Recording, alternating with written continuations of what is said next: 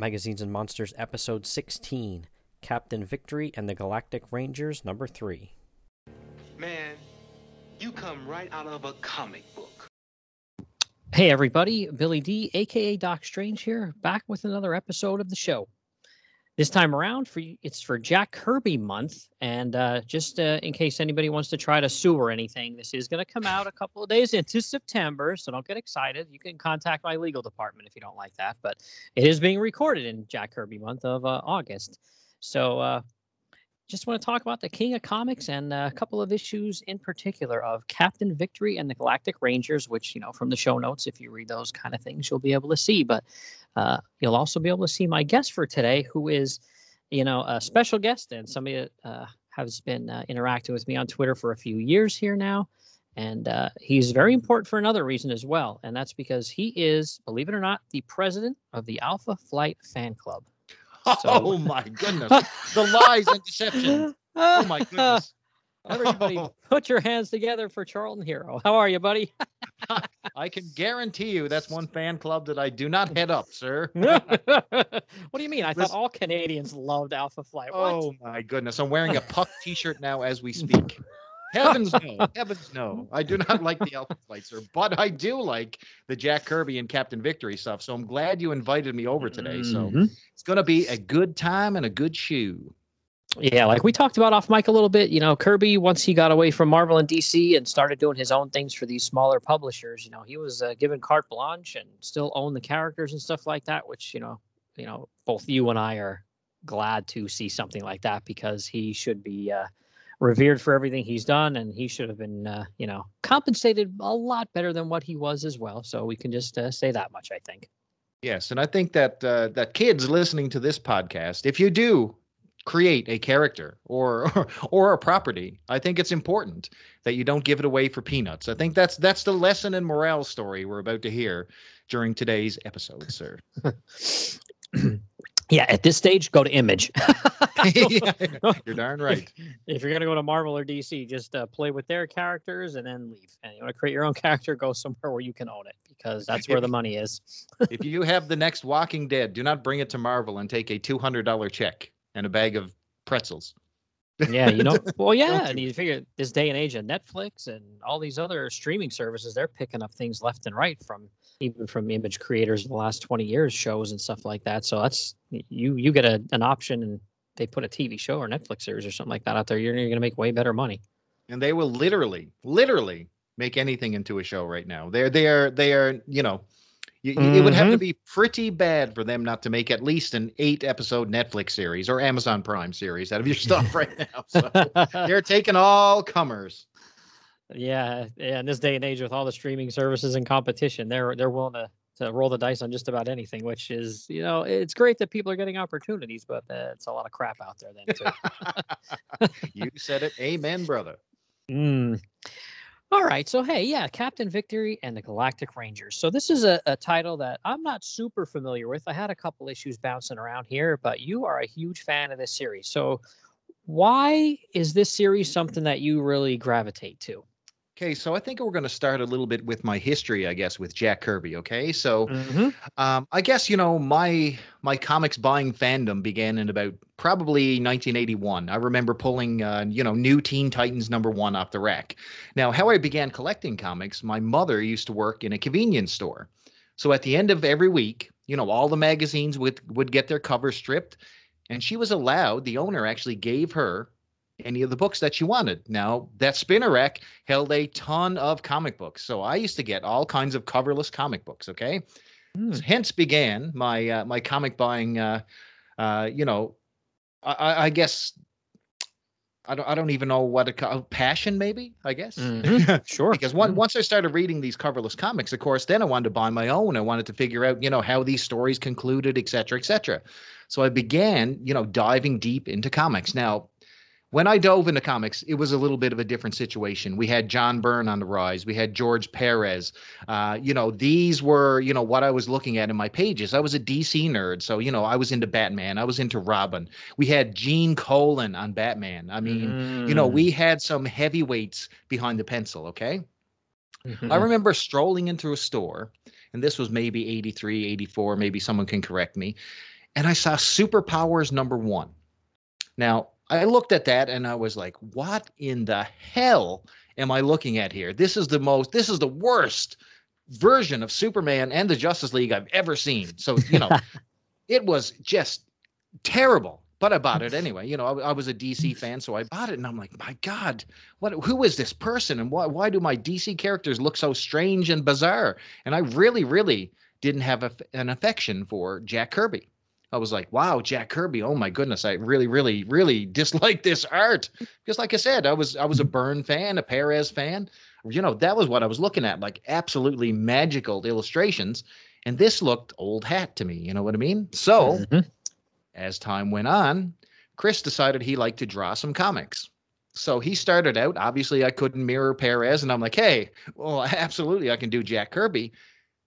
Then I sat down and tried to draw like him, and I'm like, what the hell? This is even mm-hmm. more hard than George Perez. I mean, look at the detail. And all of a sudden, I began an appreciation of this guy. So then I started going through, you know, some of the old quarter bins and all that type of thing and start pulling a lot of Kirby out.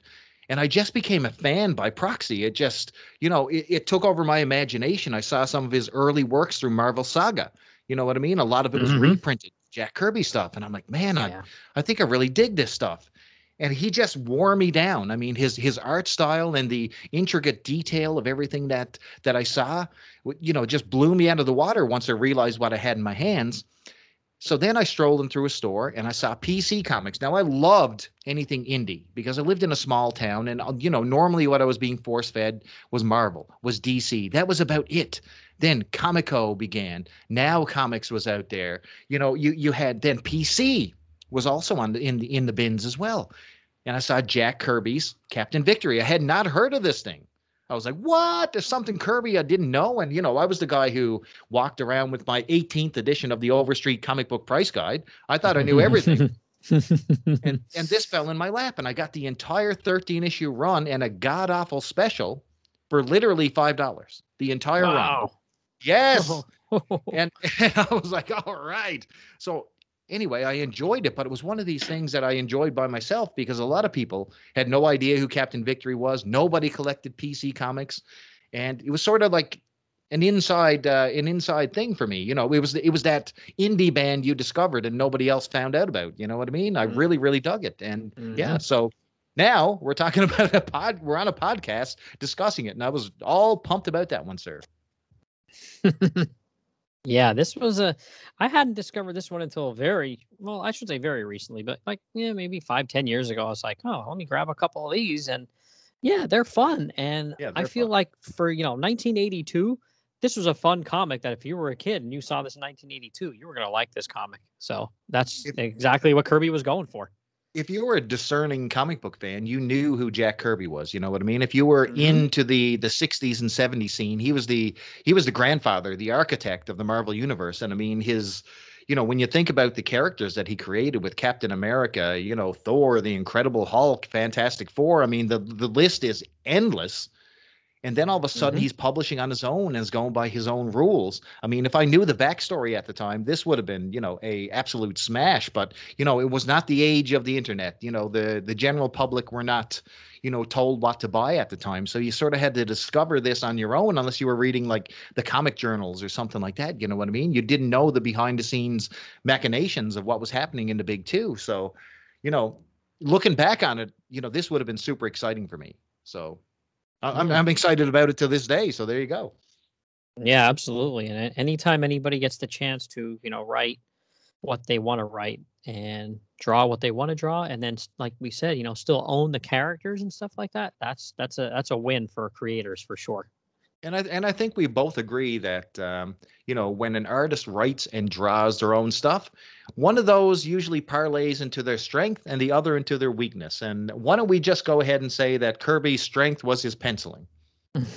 yeah, for sure. He's and he's so good at it. Even if you're a marginal, you know, writer, it's going to make your writing look, you know, way less than even you know decent. So that's that's always a tough one to go into there. There's there's very few comic book creators that can pull off strong penciling and strong writing, especially in well, the same issue. I think that I think that Jack Kirby you know, wrote comics from his own perspective. You know what I mean? From his own Mhm. life, from his own. You know, he he he really wrote what he knew. So some of his dialogue was really, you know, um, street tough. You know what I mean? Like Mhm. uh, Yeah. boyhood, childhood gang type lingo, and you know, you know, smacking the lady on the ass type of thing. You know what I mean? It's the uh, it's, it's that it's that type of mentality that uh, that went into Kirby's work here, and you know, you really saw that it was Jack literally behind a typewriter on this one. It it really really comes out of the page. Yeah, I mean, some some people kind of beat up on his writing. Like, I don't. eh, The first time I read his New God stuff, I didn't particularly notice like, oh gosh, this writing is horrible, because I was was- just really blown away by the the visuals. You know, the, the the dialogue was very secondary to me. I mean, mm-hmm. obviously, if you take a magnifying glass to it, it's maybe not as good as if someone else that's a stronger writer would have done with it, but it's still really a lot of fun. It was very of its time, very of the uh, you know the hippie generation. You know what I mean with the Mhm. groovy daddy and you know Yeah. all, all, all Yeah. the lingo that went into that. You know what I mean? It's very heavy. Now he Mhm. avoids the the groovy and all that type of stuff here in Captain Victory. So he's attempting to update himself a little bit here. So that that's it's it's kind of fun just to see him uh, you know dodging '60s bullets here. It's fun. yeah, we still get like we talked about off mic. We still get some uh, interesting dialogue here, which uh, in uh, 2020's you know vision is uh, probably not something uh, certain people will uh, appreciate. But Yeah, it- it's it's a, it- it's, a little as my kids say uh, as my kids say it's a little sus. it's it's it's of its time, so keep that in mind. Oh man. All right, so yeah, you already, like you said, have the full run of this. Um, so uh, what uh, what were your thoughts on the first couple of issues there that you have? Well, let's first let's set the table and tell everybody exactly what Captain Victory and the Galactic Rangers is is about. I mean, it's oh, All about. basically yeah, it's like a space sci-fi story. Now, it's about a guy like a courageous captain called Captain Victory. Now, he's in charge of a starship, a giant starship that roams the galaxy called the Dreadnought Tiger. You know, so basically the Galaxy Ranger, Galactic Rangers are like a group of intergalactic peacekeepers, okay? Now they Mhm. work for now, you know, take a drink if you heard this before. They work before for the Federation. So their job is to protect planets for people who pay dues for their protective services. So to get help from, you know, Captain Victory and gang, you got to pay. You got to pay to play here. So but the captain will be right there. If you paid your little dues, they will be on board and they'll take care of all, you know, all the bad guys who fill up your universe here. So now Captain Victory is not alone, though. The Cap is helped out by his comrades. So first is Major Clavis. I'm hope I'm I'm, I'm pronouncing that properly. So Mhm. he's his African American second in command. You know, he's he's the top intelligence master and a skilled master of war. Kirby loved to layer in like unusual, you know, almost grotesque characters. And, you know, one of his tropes is, you know, like a lion type character. So he had his typical lion man. His name was Terran, who was the team's gunner. So, you know, uh, a guy coming from, you know, you know, world wars and different things he you know he always had a military influence on a lot of his artwork and so you know having a gunner on the team was another popular kirby trope now he was also super diverse before diversity was cool and he had like an alien humanoid fish monster named Orca, which would probably get him a lawsuit in today's era. But anyway, he had Orca on his team, who was the team's special ops, you know, soldier, and he was like a green fish-like character, his big fins on his ears, almost like the creature from the Black Lagoon, if you're thinking about it. And rounding out the team. As I said, Kirby liked to go into the grotesque, so he always had the mysterious Mr. Mind, aka Egghead, who's basically a grotesque Humpty Dumpty type character who, you know, flew around his own little mini flying saucer or a life sustaining device, as it was called. Now, Mr. Mind is like the team's navigator. He was like a bald egg that sat in this little ship and floated around. And he's Mhm. pretty hideous. He's pretty hideous, wouldn't you say? What do you what do you think of Mr. Mind? Uh, I like him quite a bit just because he's weird and he just does like you know whatever he wants. Like you know, Captain Victor, Captain Victor will be like, "You're not coming on this mission." He'll be like, "Oh yeah, I am," and they'll like fight it out, and he'll be like, "Yeah, I'm coming whether you like it or not." Now, Mr. Mind is super jacked. So, you know, he can make projections with his mind. He can Mhm. mute people's powers and he can also alter reality, which comes in which comes in hand in the third issue we're about to discuss. But there's a little bit as we go through the 13 issues, we get to see that Mr. Mind is a little you know, there's something going on there in the background. So, but anyway, Mr. Mind is protected by the team because he's super important. He's basically the navigator for the team. And, you know, his intelligence is, you know, needs to be protected. Now, good guys wouldn't be good guys if there weren't bad guys. And the bad guys in this one are the Insectons. They're a, like a giant insectoid armored race of warriors, and they're ran by the dangerous leader, the Lightning Lady. Now, she possesses like mind control powers over the minions. She's able to manipulate energy like like lightning, and their mission is to create a hive world and grow their race to take over the universe. He-Man. Oops, did I say that? yes, I uh-huh. Now, Oh, yeah. this, think think about that. So that's the setup. Now, that's not the first issue, but what what do you think of the you know the origins of of this? You know, think about Kirby. So he was a sci-fi fan. Okay, think Mhm. about some of the possible origins that were you know gone into this 1981 82 issue where do you think he he derived some of this you know inspiration we'll say from what do you think Well, I mean, a lot of the characters to me, you know, uh, like you said, uh, Taryn, you know, the dog lion type guy, he's like straight out of Kamandi. You know, I yes sir exactly bingo yeah, and then you know Captain Victory, he basically looks like Thor and kind of You you know- know, acts know who- like the captain Well, who- victory literally is Ikaris from the eternals he's just Oh, yeah, missing yeah. his little little dials on his chest yeah yeah yeah that too. Um, I can see that too. And then I'm trying to think about the other guys. Orca doesn't really remind me of anyone No. else that he'd already created. That might be somebody that's it's it's new.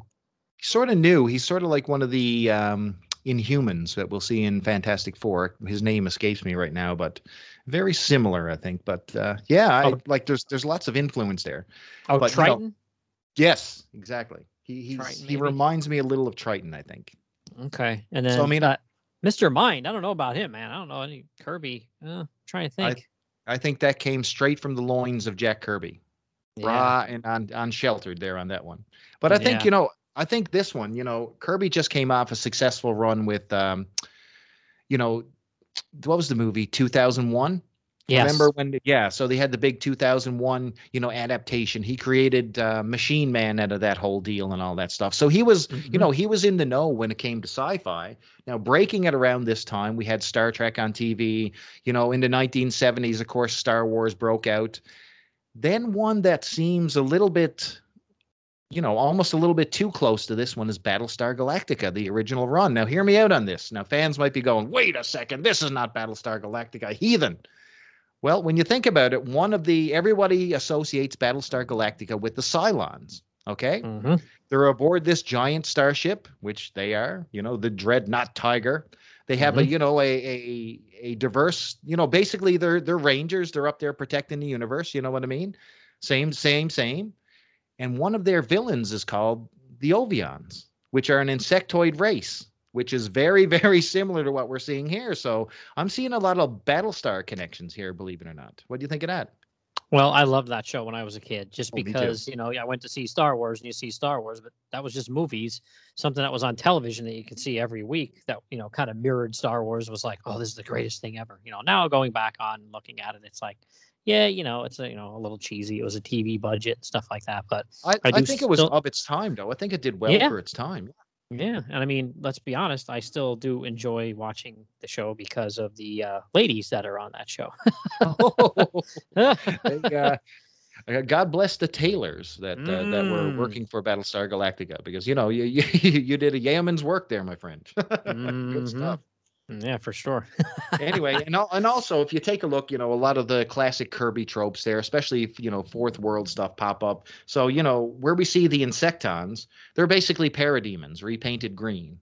Mhm. so you know Mhm. we get to see a lot of that. But anyway, anyway, let's let's dive into issue one, okay? So Mr. Captain Victory and Major Clavis, they're on an alien world. Now this is infected by the enemy. So the Insectons have already taken over. They're trying to build this home world into their brand new hive. And you know, Captain Victory and Clavis are there and they start to battle. And Captain Victory is killed 3 pages in. uh oh. Yes, right away. so here So one of the beauty parts, we open up with a giant splash page, and Kirby tech is everywhere. We get to see Captain Victory's gigantic tech helmet. You know, the planet. You know, the planet itself. The hive is classic Kirby. then we meet the uh, you know the leader of the insectons the lightning lady and she is all the way you know almost inhuman sector uh, you know type of type of vibe to her she and her army flee the planet you know because because you know they don't like being you know overrun every single time they go to set up a hive the galactic rangers are there and bust them so their plan is to go to the very edge of the galaxy out of the galactic rangers jurisdiction because they know that you know the galactic rangers only take care of those who they who are paying them you know what i mean so they're going to find a place where they can hide out where the rangers will not detect them any ideas where that is Mm, where? Where? well it's earth. What a shock No. everybody. No Oh way. yes. Now meanwhile back in the sick bay we see the deceased captain victory. Now i bet you there's one thing you don't know about captain victory. The captain victory you're re- you're reading in issue three do you know that that's the 10th version of captain victory? Mm, okay. he is actually he is actually a clone and every time he dies his memories are transferred via a memory transfer unit there you go Wow. free free knowledge everybody so now we flash forward to earth to spartanville colorado i don't even know if that's a real deal is that a real place i'm i'm from canada Mm. i don't know i'm suspect Ah. that it's it's a fake Uh, I don't know. They have uh, they legalized weed out there, so who knows what the town names are now? They might they might have changed them all by now. It, ca- it can be it can be called anything after the first blunt that's what i'll tell you for sure. now now with the with the insectons you know causing havoc down on earth uh captain victory shows up and the police surround him and he reveals the giant ship the tiger looming over above and that's where we leave issue number one now issue number two opens up right out of the gate Mr. Captain Victory's got some splaining to do because, you know, these people on Earth have never seen, you know, such giant ships just lingering over their head. So, you know, we go back to the cops where Victory has been taken, you know, back basically back to the station. They think that this guy's a bit of a nut, you know what I mean? He's telling them that there's going to be an alien invasion, that an insectoid race is about to take him over. Nobody believes him. Of course they don't. Then we flash back to the Insectons. Lady uh, Lady Lightning has taken command of the minds of all the Insectons, and they are revealed to be of one mind. So here's where they really rip this off, you know, Battlestar Galactica's, because the Ovion and the Ovion leader basically did the same thing. They're of one mind. Whatever the leader tells them, that's what the insects do. So I think that was a little bit of uh, a bit, a little bit of lifting there. So anyway, the hive project is undermined so they found a little spot on earth where they're starting to build this giant hive you know basically when they build a hive what they do they prepare their insect race almost like a birthing ground so you know they're they're basically setting up you know uh, a birthing unit to you know Mhm. multiply basically that's what's happening Yeah. a lot of the humans have now been taken hostage and basically what they do they wrap them up in sort of like a, like a webbing and they they wait until the time is right to take what they need out of them so basically they're you know they're they're capturing people and you know with bad intentions now cap and his friend descend on the hive they create a giant barrier around the hive and a big fight breaks out you know electric lady reveals that you know she has created something big waiting in the wings and that's where we leave them off right here so now Mm. episode three kicks in. Talk to him about what happens in issue number three. All right, so this year begins with Captain Victory and his men searching the Insecton hive. Taryn, Orca, and Major Clavis all comment on a feeling of dread. Victory orders troops to transport down to the site for an incursion. As the troops arrive, we see that Mr. Mind stowed away so he can help. Captain Victory is against it, but then the leader of the Insectons, Lady Lightning, unleashes her ultimate weapon, a giant insecton that towers above them all. With one command, and its only command is kill all humans. Love. Oh my gosh, yeah. So these Classic. man, this this issue, well, there was a little couple of things in here that were a little disturbing. Now the first one is only a few pages in. I think it's page seven. Uh, when they find the area where you know you described earlier, you know they're like snatching humans and using them to further the hive. Yes. They they're like all trussed up in this like uh, what do they call it? I'm not sure even if they say what they Almost call like it. in a but- sack, almost like a weaved sack that they have all these human bodies just stuck there. It's it's similar to when a spider, you know, catches catches a fly or whatever, and just you know weaves them into this little little cocoon, just waiting for them, you know, when they when they get hungry. Yeah, and then Major Clavis, yeah, uses his energy weapon to blast a hole in it, and all these bodies start dropping out of it. Somebody says, "Bloated sacks of fluid." it's really disgusting. Like I can see this. Yeah, I can see this on screen. What what I like about it. So now that we're covering the first few pages here, I want to point out a Mm. couple things. So hmm Terran, I think, looks a lot like Man at Arms. You know, he I, I know he's a lion type character, but when you see what Man at Arms looks like in the Masters Universe cartoon, now you got to realize that Jack Kirby is working at cartoon studios around this time. Thundarr the Barbarian, he was, you know, intricately involved with. You know what I mean? So Mhm. did he have a Yeah. peek at what uh, what Filmation was doing with He Man at this time? Because guess what? Look at Captain Victory. Who does he remind you of? Mm, maybe Prince Adam. He's got he's he's definitely got a He-Man head on that body right there. He's sort of got Man at Arms. He's even got Orko in Egghead there, Mister Mister Mind. So I mean, you know, you you Mhm. got all the Masters of the Universe tropes right in here before Masters Universe was even a thing. So that's pretty cool. Mhm. And he also uses a couple things like Captain Victory has a wrist communicator, a la Dick Tracy. You know what I mean? Yeah, think, I like think that. about it. Yeah, he's got sort of the iPhone now. Now he he beams up to uh, basically, I guess, home office, and he tells them, "Hey, listen, you know, we got a we got a battle going on here with the Insectons. We need a whole bunch of special weapons." And then he uses the phrase where he goes right back to the '60s, and I need them on the double. Oh, man. Oh man. Yeah, that's great. But like you said, it, like the artwork is just so excellent in these. Like page two, that huge page where it just shows all four of them, you know, Clavis and Terran and Orca and Captain Victory. That is an incredible page. And and the other one, he shows uh, like it's a splash of, I guess the not their mothership, but their home headquarters. You know what I mean? With all the computers, with all the technology, Oh, the giant yeah. bridge. He has Hmm. extreme levels of detail, and you know, some of Kirby's you know tropes that he used, and I guess not a trope, is just some of the things that he always incorporated into his book were splash pages. You know, he Mhm. usually began the issue with a bang. If it wasn't the first, it was the second page. He always had a middle splash, and he loved to end it normally, you know, with a giant cliffhanger or something to, uh, you know, to leave the fans wanting more back in the Marvel days. But you know, sometimes he takes a few detours here, and this one's a little bit of an odd one. But he always had the overwrought splash page. It always came out of nowhere, and it was, you know, no secret here. I mean, he went out of his way to detail technology and a little bit more than you know what you saw in the DC ones because I think it, his last run at Marvel, you really got to see that he was a little bit disgruntled and probably not putting the level of detail that he had, you know, when it's his own work. So it's a big Yeah. improvement here. Yeah, for sure. I mean, I like the New Gods too. You know that stuff he did for DC, where he almost did in a lot of the books like chapters, and at the beginning of each like quote unquote chapter, there was a splash page. I love that.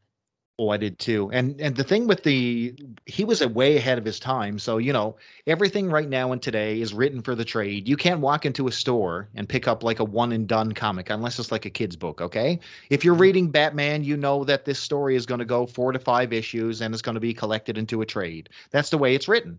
And his whole idea behind New mm-hmm. Gods or or well, the New Gods saga uh, was to basically make it into one giant tome, uh, you know, a finite story that had a beginning and an end with these Mhm. characters. So, you know, he was thinking well, well, well ahead of the grade, as he always did with a lot of his creations. So, very yeah, cool. for sh- for sure. Yeah, oh, like that double page spread though you said about on page four and five. That's incredible. You see Captain Victory to the far left on like a view screen.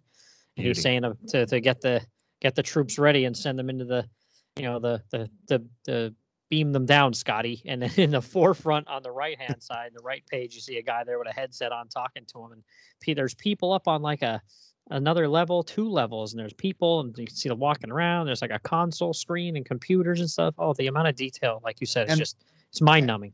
And the Kirby tech is signature. So, I mean, you know, Mm. He used a lot of rulers because everything, everything has, you know, it, it's not loose. It's it's very very geometric. You know what I mean? Mhm. Everything is angular. Everything has, you know, geometric shapes. Lots of circles, lots of triangles, but it all fits together. It looks like complete alien tech. And this is something that, you know, I'll talk about a little bit later when Jack Kirby, some of his stuff got, you know, converted to animation.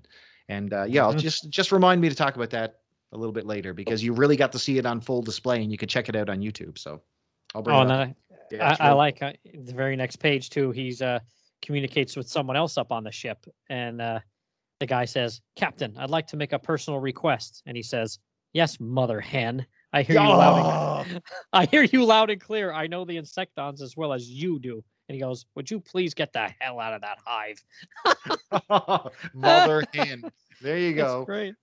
The guy Oh, kind of looks a little Kirby-ish too, doesn't he? He does, yes. He always seemed to put himself in these books. You know what I mean? The older general was always Jack himself. Yeah, he. Lo- that was great. It was great. Cool. Yeah. And the guy's uh, uh talking to uh, uh, thinking to himself, and he goes, "That damn fool hero." but yeah, oh, I love it. Yeah. Oh man, and then you, there's that page again, bloated sacks of fluid. That's disgusting, man. Oh, That's really that's disturbing for a comic for kids, but eh. 1982's kids probably had a little bigger balls than the kids for now. you know, and I'm, I'm a little bit of a uh, a V nut. Anyone that follows me on Twitter know that you know I really really love V the series back in the day from uh, Mhm. Kenneth Yeah, that was Johnson. you know? Yeah, that was creepy, but they did the same thing. So you had the alien, you know, the lizard race come to Earth and they basically captured humans, you know, did all the same tropes here. And, you know, they also in their mothership had these large humans collected in these similar sacks. So, you know, who knows? Yeah. Maybe they read an issue of Captain Victory. Maybe Ken Um, Johnson was, uh, you know, a, a Kirby fan, we'll say. Well, I'm telling you, you know, I think that especially when comics, you know, especially 50s, 60s, and 70s, you know, that that window there where they had gone from the huge numbers of the golden age and then the you know the hearings and all that stuff and like dwindled down and then started to gain more momentum. It seems to me like a, a lot of the pulps and movies and things of that, the golden age kind of helped inspire some of the comic book content. But I feel like it's it, swung back around at some point, maybe around this time, where a lot of the things like the Kirby's of the world were doing started inspiring more of the uh, the movies and the television instead of the other way around.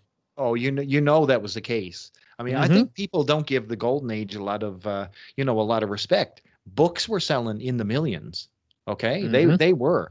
This wasn't not this it wasn't a thing where you know you had the popular artist jump ship to you know Image Comics and all of a sudden they're they're making these million dollar comics. This was not X Force and X Men number one exploding. You know what I mean? No, This was, you know, this this was the real deal. These things were selling organically. You know, they didn't have 500 variant covers or a poly bag. It's literally sold off a newsstand, and you were lucky to get this thing, you know, in in in a five out of ten condition when you got it home. You know what I mean? Yeah. And then they were they were disposed of. They were basically trash, which is Mhm. scary in itself. But you know, you never Yeah. underestimate the golden and the silver age of comics, my friends. never. Mm, for sure. They, but they man, sold some books. Heck yeah. And then page nine, too. That's what that splash page where it shows a couple of these Insecton guys. And like you said, they kind of sort of remind you of, uh, you know, something earlier Kirby did, Parademons, right? But Oh, they're yeah. still pretty neat. I like them. I do too. I, I really like. He always does a lot of tech work, so you're never going to see just a basic costume where you know it's, you know. I think Fantastic Four was probably the. He's he's really resisting adding tech to their suits. You know what I mean? Where it's just you know Mhm. just a jumpsuit with a belt and some boots, with, Yeah. with a pair of underwear. You know what I mean? That that's about Mhm. as low tech as he got. Normally, it was giant, elaborate, ceremonial style costumes. If you were a god in the Kirby universe, you were highly decorated, we'll say. You know what I mean? He went out of his way to add a lot of like ornate uh, properties to the uniform big gloves, big dials, you know, angular belts, all kinds of strange, strange stuff. And it really legitimately looked, you know, it looked alien. So I'm I anxious thinking- to see. Yeah, go ahead. Am I thinking correctly? Maybe Thor and the Inhumans? Is that kind of when he first really started doing that, maybe? Because I'm thinking earlier than that, it was mostly just jumpsuits and costumes and stuff like that, Yeah. wasn't it? Yeah, the Fantastic Four, when he came out of the gate, you know, a lot of that stuff. It was, yeah. So, I mean, you ta- talk about his work early in his career when he worked with Simon and he was creating, you know, Fighting American and then Captain America and different things like that. You know, it was mm-hmm. basically your, you know, your flag waver type characters, you know, your all American people. Now, one of the things that he did do on like just a basic level, he was heavy into romance comics. So there's Mm. actually Jack Kirby romance comics. So if you're a romance Yeah. fan and want to get romantic with your lady, why not show him some, you know, some crazy Kirby romance comics? You know, you know, one of the things that always, always like, you know, what was a turn off for me? Kirby's women were were not the most uh, beautifully rendered. We'll say they had these really oblong, egg-shaped, sideways heads, giant eyes that seemed stretched. I don't know. It was really it was it was off putting to me as a kid. I appreciate it now. I love his Sue Storm. You know what I mean? But it was Mhm. really Oh yeah. it was a- it was a little weird to me at the time. Like I said, I was used to seeing you know Donna Troy by George Perez. You know what I mean? Then you go to Invisible Girl by Kirby, and you're like, what happened to the lady's head? What? Yeah, or like you know, a, a Mary Jane by Romita Senior or Oh, something like oh that. God. Yeah. Beautiful, beautiful. Now you're talking. Now you're cooking. Oh man, but this Mr. Mind character, uh, this might be one of my favorite Kirby characters. this character is insane. He shows up, and all the soldiers start, you know, coming off of the ship.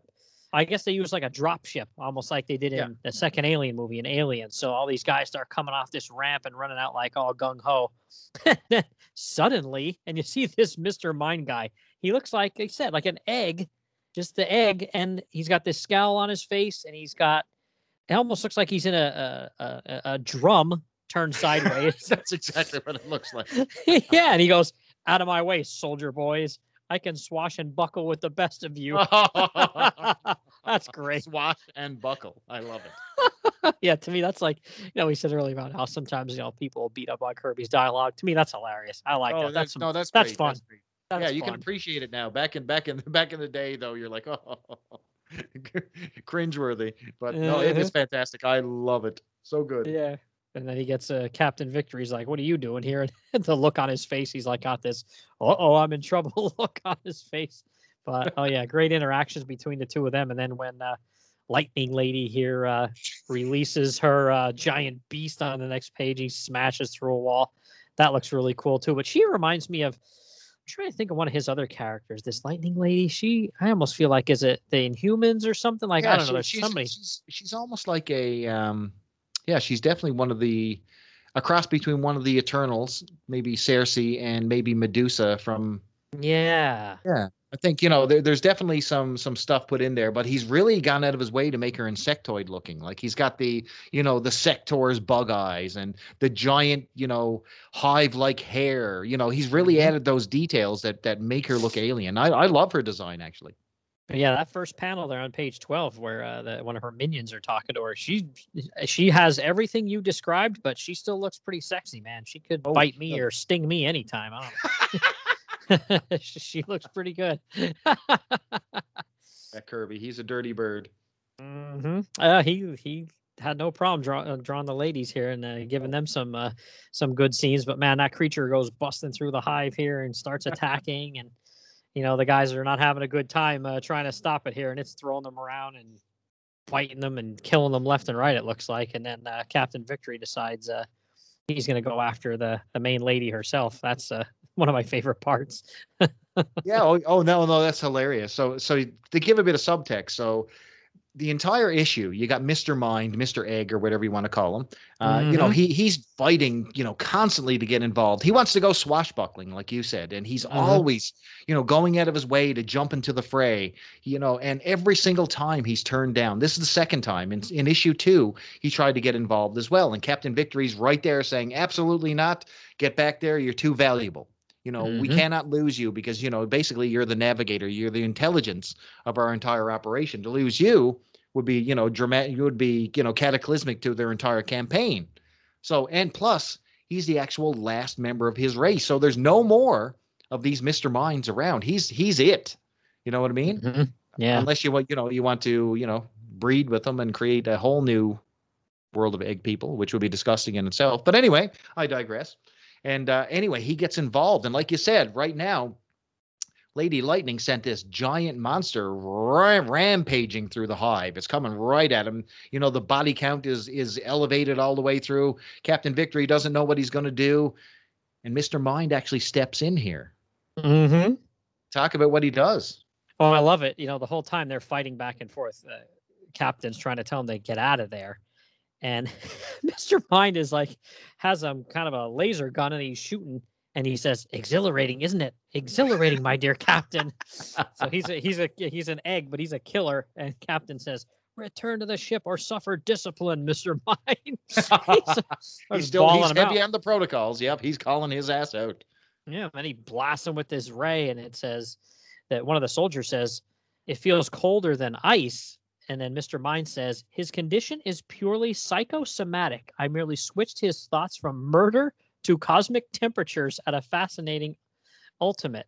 And the guy, the captain says, "Great, great," and it does. It looks like he's frozen in snow. Looks like he's from Canada here. Like he's oh, winter wait a second. Canada. Yes. Oh, here we go. Here we go. More Alpha Flight jokes, please. but yeah, it looks great. I don't know. It's just, it almost looks like a, like iced over, but then on the top of the image, it almost looks like a, some kind of an electrical type of effect. It's really neat, like Kirby Crackle, I guess maybe you want to call it or something. Oh yeah, you know, no Kirby. I mean, when you talk about, you know, when it come to uh, drawing powers and showcasing powers, you know, we you mentioned the Kirby Crackle, you know, signature Kirby thing. I mean, it's literally, you know, a free forming wave, and then you got like a series of dots intermixed with different colors, and you know, Mhm. very very simple design. But you talk about effective. I mean, this this looks spectacular on the page. When when Kirby draws, you know, powers, he really gets it through. You know, it's not just you know what you see in in basically low hanging fruit like manga, where it's just you know a series of lines. You know what I mean? He added Mhm. detail, dots, and you know a, a lot of like. If you look at some of his later work, he actually did etchings, which basically he added texture to his work. You know what I mean? So Wow. say for example, yeah, something was like a little um, I don't know, had some stubble to it. You know what I mean? He'd literally put his pencil over it and just, you know, sort of draw that in for for texture. It really it was really, really cool what he managed to pull off. Wow, that's really neat. Yeah, and before I forget, I brain farted here at the beginning of the uh, issue. Uh, created, written, and drawn by Jack Kirby, inked and lettered by Michael, I would say Thibodeaux, and colors by Steve Oliff. And the colors in this, there's nothing over complicated or you know anything you wouldn't see. Just it's pretty much just all primary colors, but it looks great. Like it, Can- the- everything's great. Can you imagine inking Kirby Tech? No, You you would you would you would have to have, you know, a, a basically a bathtub full of ink to, to to literally ink Jack Kirby because I mean a lot of his a lot of his artwork is heavily defined contrast. So, you know, it's a lot Mhm. of lights contrasted with darks. And that's how he showcased a lot of his, you know, technology. It was, you know, you, you take a look at a lot of the earlier pages. That's exactly what he does.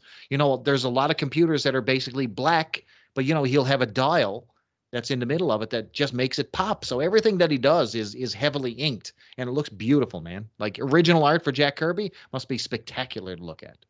Yeah, I have a couple issues of um I can't remember what it's called. It's from that company TwoMorrows. It's almost like yeah. a bigger yeah. book that's like treasury size, but it's just all Kirby stuff. Kirby collector, Jack Kirby collector, maybe. Oh, those things are unbelievable. Oh my gosh, yeah. One of them I have is a it's I think it's al- almost hundred percent just Thor stuff, and some of the pencil, uh, you know, uh, images they have in there, like you know, copies or whatever they call them.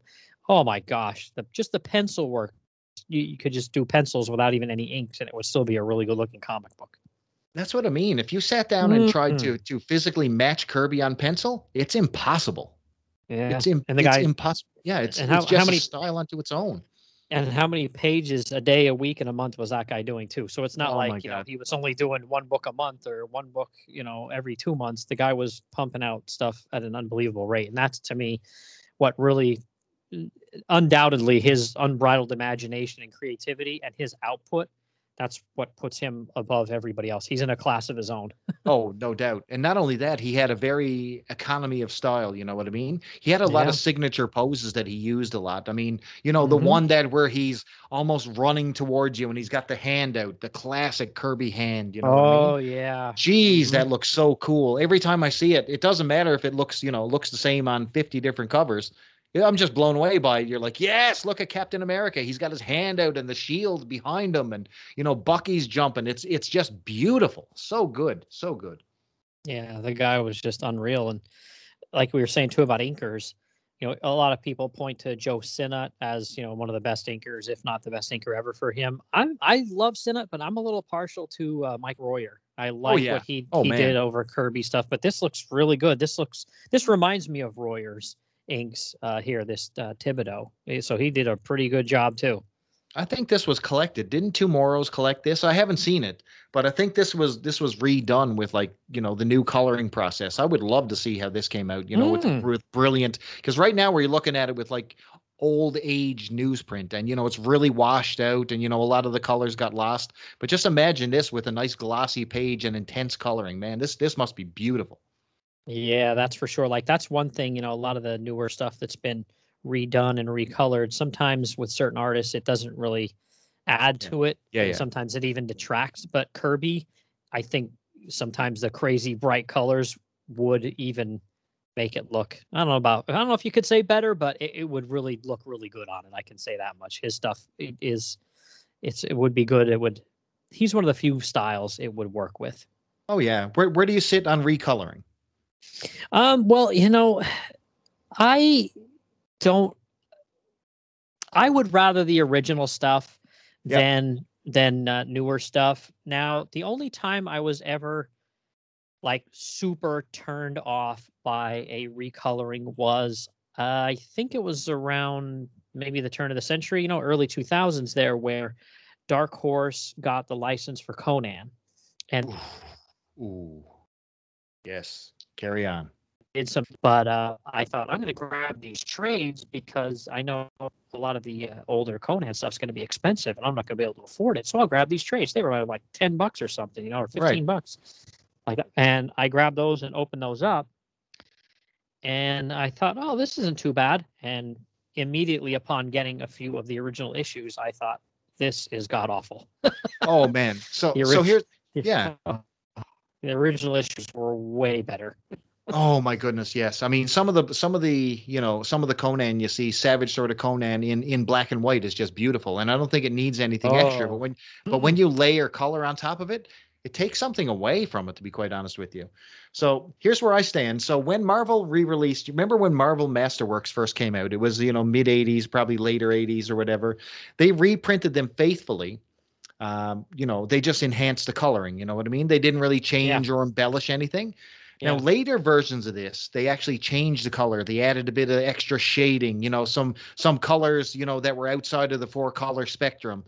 I didn't like it, so I, I got an issue of uh, it was a it was a trade of the Alan Moore Swamp Thing, Mm. and they had recolored the entire book with today's coloring technology. Oh It no! Looked like trash. T A R T R A S H trash could wow. not stand it. Oh, it was it. So that's where I sit. If you know, if you're going to enhance the original, I'm cool with that. As long as you know, if you got a nice white, crisp colored page and the colors are popping, but you know, it's trying its best to retain the original work. I'm okay with that. If you're taking and recoloring, reshading, and redoing the entire page, no, you know what? I forget it. I, I'm not interested. Yeah, I ended up buying those trades of uh, Alan Moore Swamp Thing that they put out a few years back. There's there were six volumes of them. They're they're not like normal trade size. I don't think. I think they're a little bit Right. smaller, but those Correct. are really good because the, the the coloring in those is great. I'm pretty sure Yes. that mirrors what they did originally, and I love them. Oh yeah, me too. Me too. So you know, DC in particular does a really good job um, lately of just reproducing their material. You know what I mean? And I think Marvel's Yeah. caught on because they've got those, you know, those super cheap reprint editions, the facsimile editions that they have out. So you know, people Yeah. are on to the con that. You know, the people who read these books originally, they they want the candy that they love to steal a a you know a line from Rob Liefeld. You know, they they don't want a, a rehashed version. They they want what they had when they grew up. And if you can give them that in a, like a in, in a little bit of a better presentation, then you know it's a win-win. Mm-hmm. Yeah, for sure. And uh, just to give you a little heads up, uh, spoiler alert here: if you're a fan of the Alan Moore Swamp Thing run, keep your eyes peeled. Uh, between myself and my uh, comic book brother from another mother, Herman, we have a little project coming up uh, where we're going to be talking about that. I love it. I love it. I'll be listening. Perfect. Mhm. oh So how, yeah, back how, to how back- does Captain Victory get out of this mess? Well, it's funny. He uh, confronts uh, uh, uh, Lady Lightning here, and at, uh, at the behest of Mister Mind, he's like, "Well, if you want to end this thing, go get the main lady, pal." And he's like, "Okay," but then when he shows up to grab her, she's surrounded by children. yes. Well, she's Yeah. basically using them as hostages. So you know you can't Yeah. attack me. She barricades herself with kids, like the ultimate the ultimate cop out. You know what I mean? Mm-hmm. The dirtiest tactic you can use. She she barricades and shields herself with with human children. So you know that Captain Victory and everybody else is not going to fire on just kids. Yeah, and then uh, Mr. Mind pulls some little trick on her here, and it looks like one of her own monsters has gone nutty here, and it throws her off balance. And Mr. Mind's in the background with I- this I think- creepy smirk on his face. I think I think what he does, he uses his projection powers and he casts, you know, he makes the children appear to be a, a monster and she gets horrified and runs away, you know what I mean? Which gives Captain Uh-huh. Victory the opportunity to do his magic. Oh yeah, he grabs the lady and says, "Let me take you out of all this, babe. You deserve the big time." Throws her over his shoulder and just starts like caveman style running out with her. It's great. Just think about it. You're Oh, you're building up. You, we've gone three issues here now. You know, Captain Victory can't wait to get his hands on you know this big insectoid. Uh, I, I'm not going to call her queen. I, I guess she's just you know she's she's a lightning lady.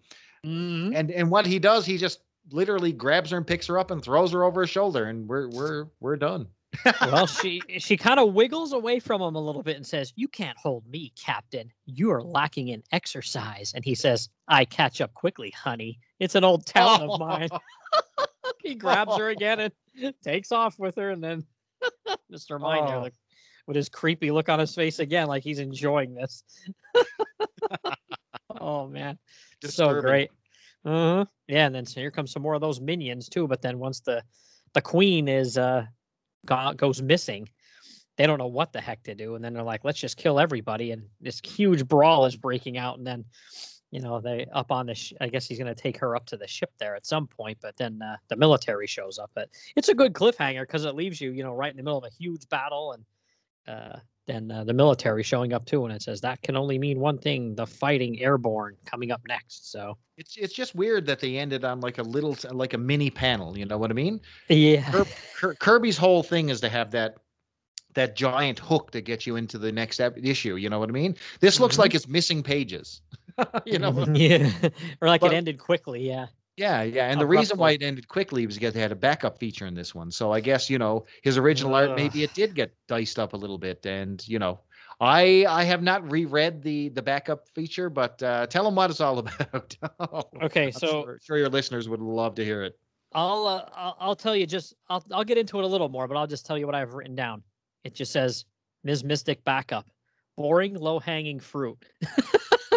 okay, so here's here's what that's here's what that story's all about. See, I don't know a ton about Ms. Mystic. I just know it, I knew it was a Neal Adams character that he created, you know, wholesale that he owned it and all that jazz. Um, it's just like literally a four page story where it shows uh, a bald eagle flying around and some goofball hunter guys and they shoot it and this makes she's uh, apparently in the area and this uh, pisses her off so she comes down and slaps the guy around and then picks the guy up and takes him into the air and uses her little you know uh, magical powers or whatever you want to call it to kind of make him resemble a bird and he starts flying around and a bunch of other hunters are like hey let's shoot that bird and you know it's like you know a kind of a, a, a morality play like don't shoot endangered species okay we get it neal thanks buddy Oh yeah, this is this is heavy-handed 2020. This would fit perfectly in 2021. yeah it's like you know oh they, man, they were doing this 10 years earlier in the defenders you know when you know the hulk beat the crap out of two hunters that were on a preserve hunting where they shouldn't be and shot a deer and the hulk kicks the crap out of them you're right on the money. You're exactly right. Yeah, this it's is like it, it, it feels a little bit out of place too because you go from Jack Kirby, a very very highly stylized artwork, to the clean, ultra real lines of you know Neal Adams. I mean, it's it's literally a shock. It looks like it doesn't even belong in the book. Like you know what? It it hits you in the it hits you in the sack. You know what I mean? You're like, oh wait, what is this? yeah it is huge contrast and it's not even like it's the same sort of material either so it doesn't No. really make a whole lot of sense but i mean hey you're pacific comics and you know neal adams is like oh you're going to let me do a strip here in the back and probably pay me a decent amount of money and i'm going to own the character sure i'll do it he ain't saying no to money like let's be oh, real Oh, here Hell no, hell no. He's still he's still doing it to this day. That Neal Adams. Mm-hmm. yeah i mean He's still I've, shocking people. I, I've never met the guy personally but he does seem to have you know a head that won't even fit through a, a double wide door so i'm sure he was like of course you want my pencils in this book Well, well, listen. When you when you draw like Neal Adams, it's it's hard to dispute. I mean, it, it's beautiful, beautiful art. Oh yeah, I love his work. Love it. Content be damned, because this is not this is not a good story, and you know, uh, maybe this may be the only piece of affordable Neal Adams artwork you'll probably ever be able to buy. But uh, but yeah, it's uh, it's it's not his finest hour, we'll say.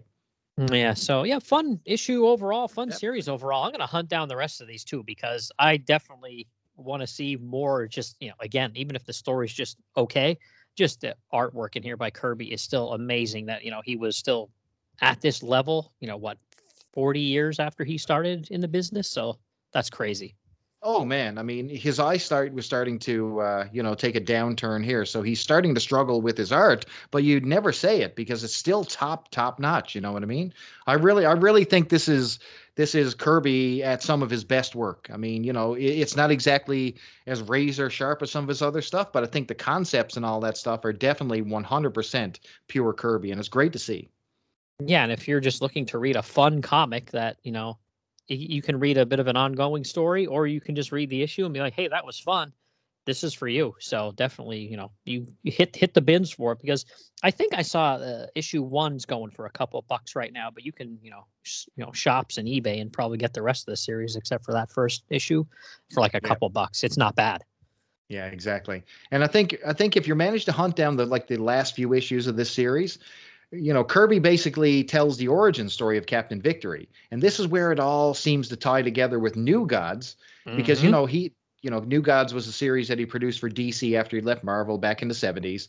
But it actually makes a play to say that, you know, Captain Victory, as I said before, is the son of Orion of the New Gods. And he plants Yeah. all kinds of clues around, including uh, you know, he tries to say that he belongs to Captain Victory's father that was identical to like uh, almost like the Astro harness that was ridden by, you know, Orion earlier in the series. So, I mean, you get to see that type of stuff. And visually, you're like, if you were a New Gods fan, you're like, oh my goodness, that's exactly what that is. Not only Mhm. that, Captain Victory's grandfather, who's known as Black Mass, is, you know, only illustrated as almost like a shadow, but a shadow that you know right away is Darkseid, which is wicked. You know what I mean? So, That's great. Sure, like yes. So you know, he he's sort of trying to mesh this all together, and I think in hopes that one day maybe he would be able to, you know, revive his new gods, maybe somewhere else. Maybe he got the, uh, you know, got his his works back, and that's the that's the terrible tale of the end of the Kirby saga is that the poor guy cr- made all these creations, but never really got credit until recently for it, and you know, it was long after his death where he was able to, you know, actually recoup you know everything that he was owed and and maybe maybe not as much as we thought but you know when you talk about comic books you cannot have that conversation about the beginning of marvel or the mcu without talking about the contribution of jack kirby. And you know eh, when you call him the king yeah he's the architect man. He's the guy who ground level created the universes that we're watching on our screen right now. And you know hats off to the king man. Yeah, it's a you know you can always argue back and forth some of the minute details about certain names or costumes or whatever, but there's no denying that the the comic book uh, industry would be vastly different if not for uh, the mind of Jack Kirby. Just Oh, yeah. his fingerprints are on everything since you know the 1940s, early I- or I- late I late think- 30s even. Yeah. Yeah, I think that uh you know his work with Simon and his work a little bit later on with uh with Stanley. I mean, you can say whatever you want about, you know, Stanley's contribution to the industry. In my opinion, Stanley is is, you know, uh, an important an important part of Marvel Comics and the combination with him and Jack, you know, are the foundation of Marvel Comics and what we know today in pop culture. So I mean, you know, we were really, really lucky, man, growing up in the, you know, the 70s and 80s or whenever you grew up and got to experience that. Because, you know, a lot of a lot of the great works kids are enjoying today. And uh, you know, it's uh, it's really great to see when you're walking around and you see, you know, uh, a, a kid wearing an Incredible Hulk T-shirt done by Kirby. You're like, yeah, look at that, it's beautiful. So Yeah, yeah. There's no better time to be a comic book fan than right now, just simply because of all the material being reprinted, either in the singles Yes. or trades. Like I started, and I mean they've been out for a few years now, and I'm a little behind on the uh, trend here. But I started getting some of these issues of comics that either it was a licensing thing or it's just you know the material, the original material is just you know way out of my league financially. Oh, yeah. But like Kirby, you know, right there at the beginning of the Avengers. Well, I have these epic collections that Marvel's putting out, and I bought, you know, the volume one of the Avengers. I'd never be able to afford those books, but there it is. You know, there's all that original material from Kirby, and it's just oh fantastic. I love having them. It is good, and yeah, I mean, you know what? You're right. And what a better time. I mean, you can criticize the comic book industry of today with the newer material, But what a better there's never been a better time than to get the collected older stuff. So I mean, Mhm. listen, there's books out there for every single person. So what I'll tell you, if you are a comic book fan, a lapsed comic book fan, go out there and just find what you like. Don't beat down someone else because they like the new version of uh, I don't know, the Legion of Superheroes, for example, which I don't. It's garbage. Uh, but anyway, I digress. I had to fit that in there. I'm sorry. Uh, Mhm.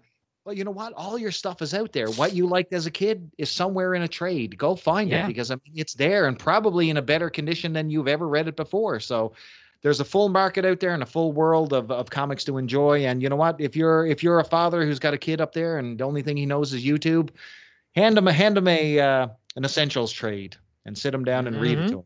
I'm telling you right now, Yeah. it's it's an experience that I hope everybody gets to experience. What a great time to be a fan. Yeah, if anybody's just, you know, starting to get into comics now, maybe because of the MCU or something like that, definitely do yourself a favor and, you know, go backwards and see where all this stuff started because it's, you know, it, it you know, with 2020 goggles on, you know, it's going to be a little bit like, well, that's a little this or that's a little that. That's, that's fine. But, you know, it just do yourself a favor and uh, definitely uh, get educated on where all that stuff came from and who's really responsible for all this. You know, it's all those big names on the movie screen are great, but those guys that are producing and directing wouldn't have uh, had this material if not for the Jack Kirby's of the world. Yep, it came from a pencil and a drawing table in a basement. I'll tell you what, man. The the amount of um, I think that he always said, and um, I, I like one of his quotes where he says, you know, being a comic artist is like being, you know, making movies with an unlimited budget. You you Mhm. never you never had to worry about you know budgetary constraints because the budget was your pencil, and if you could do it with your pencil, you can imagine any world. And uh, you know what a world he built. Mm, absolutely. So, all right. Any final thoughts here, buddy? No, listen, seeing Captain Victory uh, again, you know, was was a great uh, was a great time as usual, and you know, being a fan of the original and getting to experience it again, and you know, hearing someone else bounce some ideas off me was a great time, and I was just uh, super happy to be invited, Billy. So thank you for having me, sir. Surely. And then uh, if anybody wants to uh, look you up, what are the outlets? You know, I know you're on Twitter, obviously. And then Oh. uh, how about your blog as well? All right, so let's talk about Twitter. If you want to argue with me about GoBots, come over to uh, Twitter at Charlton underscore hero. Yeah, I'm one of those uh, underscore guys. So at Charlton underscore hero. I try to respond to everybody, you know, as long as we keep the conversations, uh, you know, constructive and fun. Let's go. Let, let, let's talk. Uh, I'm also super proud of my uh, blogging contingent that you are a part of as well. It's called the Super Blog Team Up. Uh, you know, we do four quarterly events on a, you know, a one unified theme. And, uh, you know, we got some fun stuff coming up in October with the Super Blog Team Up. And, uh, you know, if you check out hashtag Super Blog Team Up or hashtag SBTU, you're going to see a whole wealth of uh, of content and great bloggers out there. So you know, do your best to check that out. So yeah, that's Chris Bailey, and my blog is the Superhero Satellite. So it's uh, Charlton.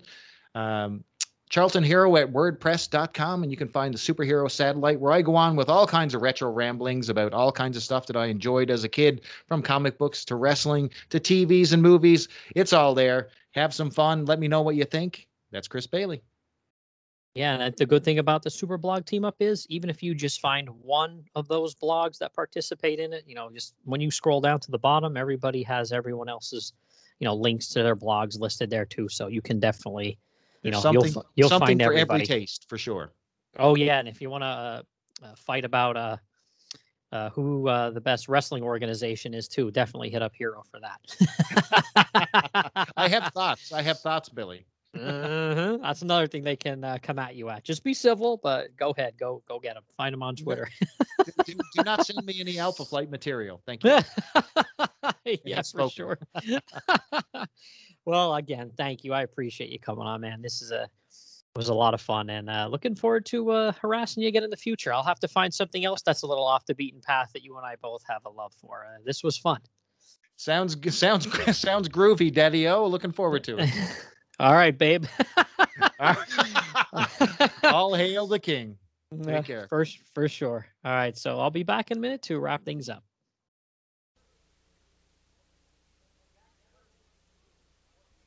Jack Kirby is an important name for you to know because Jack Kirby's career spans the entire history of comic books from the early 30s right up to today.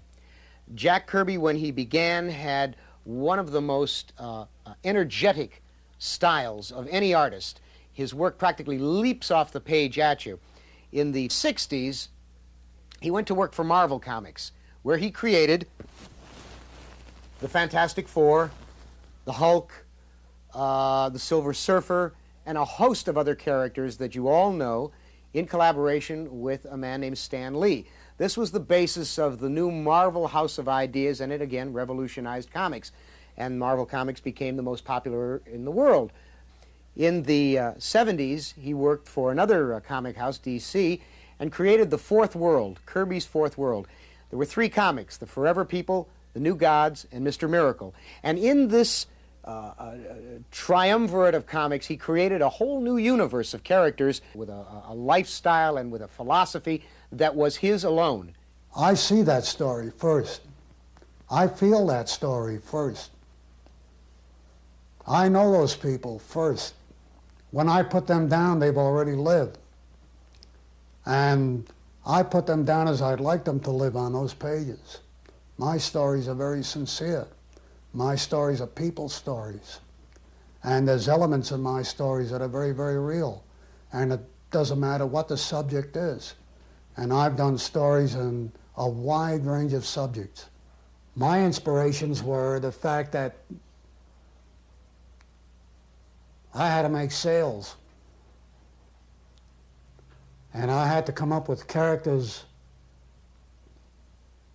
that were no longer stereotypes. In other words, I couldn't depend on gangsters. I had to get something new. And of course, I, for some reason, I, I went to the Bible. I came up with Galactus.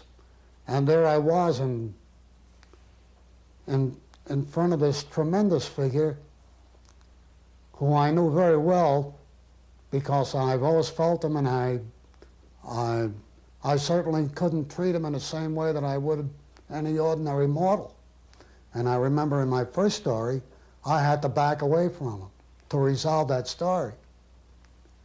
And of course, the Silver Surfer is the fallen angel. And when Galactus relegated him to Earth, he stayed on Earth. And that was the beginning of his adventures. And they were figures that had never before been used in comics. They were above mythic figures. And of course, they were the first gods.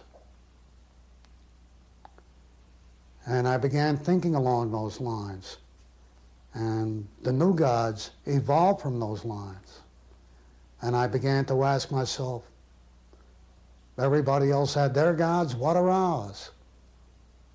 What, what is the shape of our society in the form of myth and legend? Who are our gods? Who are our evil gods? And who are our good ones?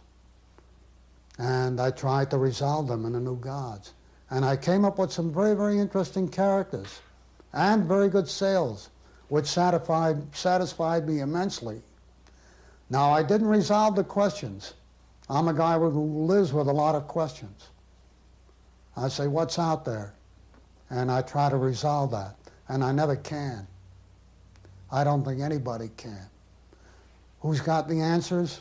I sure would like to hear the ultimate one. But I haven't yet. And so I live with a lot of questions. And I find that entertaining.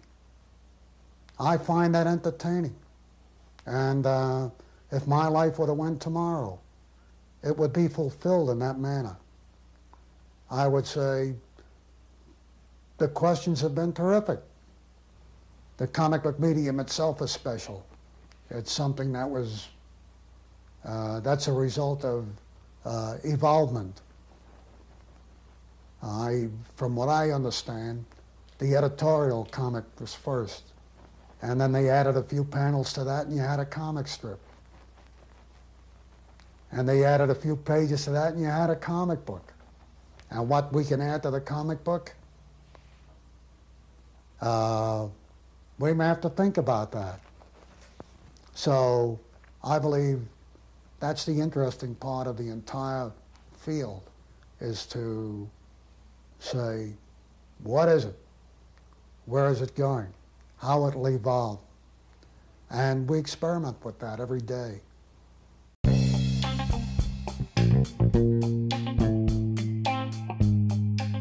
All right, everybody, that's it for episode 16. Uh, thanks for tuning in, and uh, you know, I want to say a big thank you to Chris, uh, my buddy Charlton Hero, for jumping in here to talk some Kirby with me.